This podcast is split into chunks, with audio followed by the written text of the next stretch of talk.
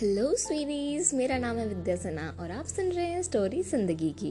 तो आज के एपिसोड का नाम है जीने देना। और आज के एपिसोड में मैं अपने फेवरेट टॉपिक के बारे में बात करूँगी, जिसका नाम है टीनेज लव हाँ मैं उसी सच्चे प्यार के बारे में बात कर रही हूँ, जो लोगों को चौदह से सत्रह साल की उम्र में होता है। तो ये कहानी है एक खुशी शर्मा नाम की लड़की की, जो एक नॉर्मल सी एवरेज स्टूडेंट है, हमारी तरह। जिसे सिर्फ़ दो तीन चीज़ों से मतलब है। अपना फ़ोन, अपने चार दोस्त और अब खाना पीना। और कभी कभी पढ़ाई से भी एग्ज़ाम के टाइम तो चलिए शुरू करते हैं। एक दिन की बात है, जब खुशी शर्मा अपने स्कूल गई रोज़ की तरह। और आते ही अपने कोने वाले बेंच पे बैग रखा और सबमिशन के डर से अपना इनकम्प्लीट काम पूरा करने लग गई। पर इस भाग दौड़ में वो एक चीज़ भूल गई कि आज ऋषि मेहता नहीं आया था। ये ऋषि मेहता और कोई नहीं, उसी के चार दोस्तों में से एक दोस्त है। दैट टू बचपन का दोस्त। ये ऋषि मेहता उसके लिए एक दोस्त ज़रूर था बट रोज़ जितना झगड़ती थी वो, उस हिसाब से वो दोस्त से ज़्यादा दुश्मन था। बट आज ऋषि मेहता नहीं आया था। और अब उससे कोई झगड़ने वाला भी नहीं था। और ये सोच के वो झूम उठी। वो कॉरिडोर में इधर से उधर, इधर से उधर जाती मिलती हुई सबसे ये बोलती कि आज ऋषि मेहता नहीं आया। और वो जब अपने घर गई तो उसने अपनी मम्मी को कस के गले लगा लिया। मम्मी भी हैरान कि इतनी एक्साइटेड क्यों है? उसने कुछ ना बताते हुए अपने कमरे में चली गई। वो इतनी एक्साइटेड थी इस बात से कि ऋषि मेहता नहीं आया है। उसने एक बार उसको फ़ोन करके पूछा भी नहीं कि वो क्यों नहीं आया। वो बस पूरे दिन खुश थी और बस उसे और किसी बात से मतलब नहीं था। उसने अपना खुशी खुशी होमवर्क किया, खाना खाया और सोने लग गई। पर सोने से पहले उसने एक बात दिमाग में सोची। कि ऋषि मेहता तो कल भी आएगा ही। यार फिर से दिन बिगाड़ जाएगा। पर फिर उसने सोचा कि चलो ठीक है, रोज़ का ही है। चलो सो जाते हैं। वो फिर रोज़ की तरह सुबह उठी और अपना बैग लेके निकल ली स्कूल के लिए। उसने फिर उसी कोने वाले बेंच पे अपना बैग रखा और अपना काम करने लग गई। पर उसने आज एक और चीज़ नोटिस की। ऋषि मेहता फिर नहीं आया था। आज उसका दिन तो अच्छा गया, बट आज उससे कोई झगड़ने वाला नहीं था। जो ये बात सोच के वो कल इतनी खुश थी और इतनी खुशी से झूम रही थी, आज वो सेम बात सोच के उसे कुछ खालीपन सा लगने लगा। इस बार कॉरिडोर में वो झूमते हुए, चिल्लाते हुए, ये सब करने की बजाय इस बार सबसे वो ये पूछने लग गई कि क्या तुम्हें पता है, ऋषि मेहता आज क्यों नहीं आया? आज ऋषि मेहता क्यों नहीं आया? तो लोगों ने उसे उल्टा ये कहा कि, जब तुम्हें नहीं पता ऋषि मेहता क्यों नहीं आया तो हमें कैसे पता होगा फिर उसके दिमाग में ये आया कि ऋषि तो सबसे क्लोज उसी के है। फिर भी नो कॉल्स नो टेक्स्ट तो फटाफट से स्कूल से आने के बाद सबसे पहले अपने घर ना जाकर ऋषि के घर गई।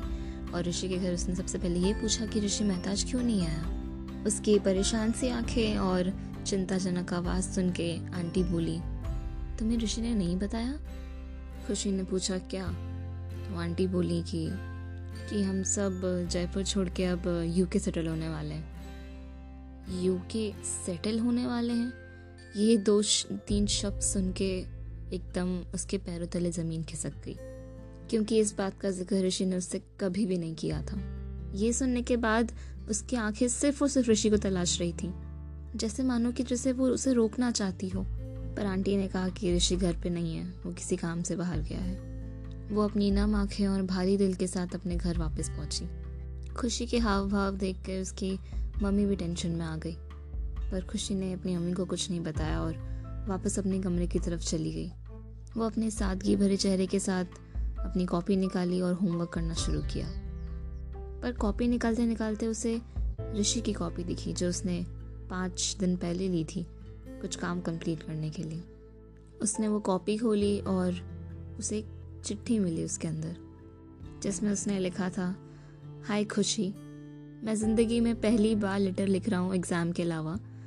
वो मैं तुम्हें लिख रहा हूँ। और ये मुझे इसलिए लिखना पड़ रहा है क्योंकि जो मैं बताना चाहता हूँ, वो शायद मैं तुम्हें सामने से नहीं बता पाऊँगा। हालाँकि हमारे बहुत झगड़े होते रहते हैं, माना बट ये बात मैं फिर भी तुम्हें नहीं बता सकता सामने कि मैं अब जयपुर नहीं रहूँगा। मैं यू के सेटल होने जा रहा हूँ। मैं क्यों जा रहा हूँ? ये सब बहुत लंबी कहानी है। I don't know you will miss me और not but I surely miss you goodbye ये चिट्ठी पढ़ के उसके आँखों में आँसू से आ गए। उसने चिट्ठी बंद की और वापस रख दी। जिस ऋषि मेहता से वो रोज़ लड़ती थी, जिससे छुटकारा पाना चाहती थी, अब वो उससे सात समंदर पार कहीं दूर जा रहा है, जहाँ जहाँ से आने की उसकी कोई उम्मीद नहीं। खुशी की आँखों में जैसा लग रहा था कि वो मचल सी गई थी ऋषि को रोकने के लिए, पर वो मजबूर थी और चाहकर भी उसे रोक नहीं सकती थी। उसका किसी से बात करने का भी मन नहीं कर रहा था, ना ही कुछ करने का मन कर रहा था। अब वो पूरे दिन सिर्फ़ ऋषि के बारे में सोच रही थी। उसने कुछ भी ना सोचते हुए वो घर से बाहर निकली और ऋषि के घर की तरफ़ जाने लगी। वो दौड़ के उसके घर की तरफ़ गई और उसके घर में उसने वहाँ देखा कि ऋषि उदास नज़रों के साथ अपने घर के टाइल्स को निहार रहा था। उसके मॉम एंड डैड पैकिंग में लगे हुए थे और वो बस कुछ वो भाग के उसके पास गई। ऋषि ने उसे देखा, उसने ऋषि को देखा और दोनों में से कोई कुछ नहीं बोला। मानो जैसे नज़रों में सारी बातें हो गई हों। ऋषि उसके पास आता है और बिना कुछ सोचे समझे उसे गले लगा लेता है। पर इस बार खुशी को कुछ अजीब सा महसूस होता है उसके दिल में। ये पहली बार नहीं था कि ऋषि से गले लगा रहा था बट फिर भी इस बार कुछ अजीब फीलिंग थी। खुशी को समझ नहीं आता है क्या बोलूँ, क्या नहीं बोलूँ। उसके दिमाग में पता नहीं क्या चल रहा होता है। एकदम से सब कुछ ब्लैंक हो जाती है वो। और फिर ऋषि की आँखों में डाल, आँखें डाल के कहती है I love you I love you Rishi. I know तुम्हें रुकने का कोई फ़ायदा नहीं होगा बट दिल नहीं मान रहा है मेरा क्या तुम प्लीज़ रुक सकते हो? और ऋषि खामोशी की नज़रों के साथ उसे बस देखता रहा। और फिर खुशी को अचानक से बहुत गर्मी लगने लग गई। इतनी गर्मी कि उसकी आँखें खुली और उसे पता चला कि उसके कमरे का पंखा बंद है और उसकी सपना टूट चुका है। क्योंकि फिर से खुशी की मम्मी ने उसके कमरे का पंखा बंद कर दिया था उसे उठाने के लिए। Unfortunately these things don't exist क्योंकि पंद्रह साल की उम्र में या सोलह साल की उम्र में सच्चा प्यार ऐसा कुछ नहीं होता।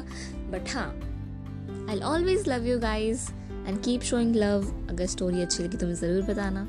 क्योंकि वो खुशी मैं हूँ, वो खुशी तुम हो। क्योंकि हमारे सपनों का राजकुमार सिर्फ़ हमें सपने में मिलता है। So till then goodbye sweeties मिलते हैं नेक्स्ट एपिसोड में एक चटपटी स्टोरीज के साथ।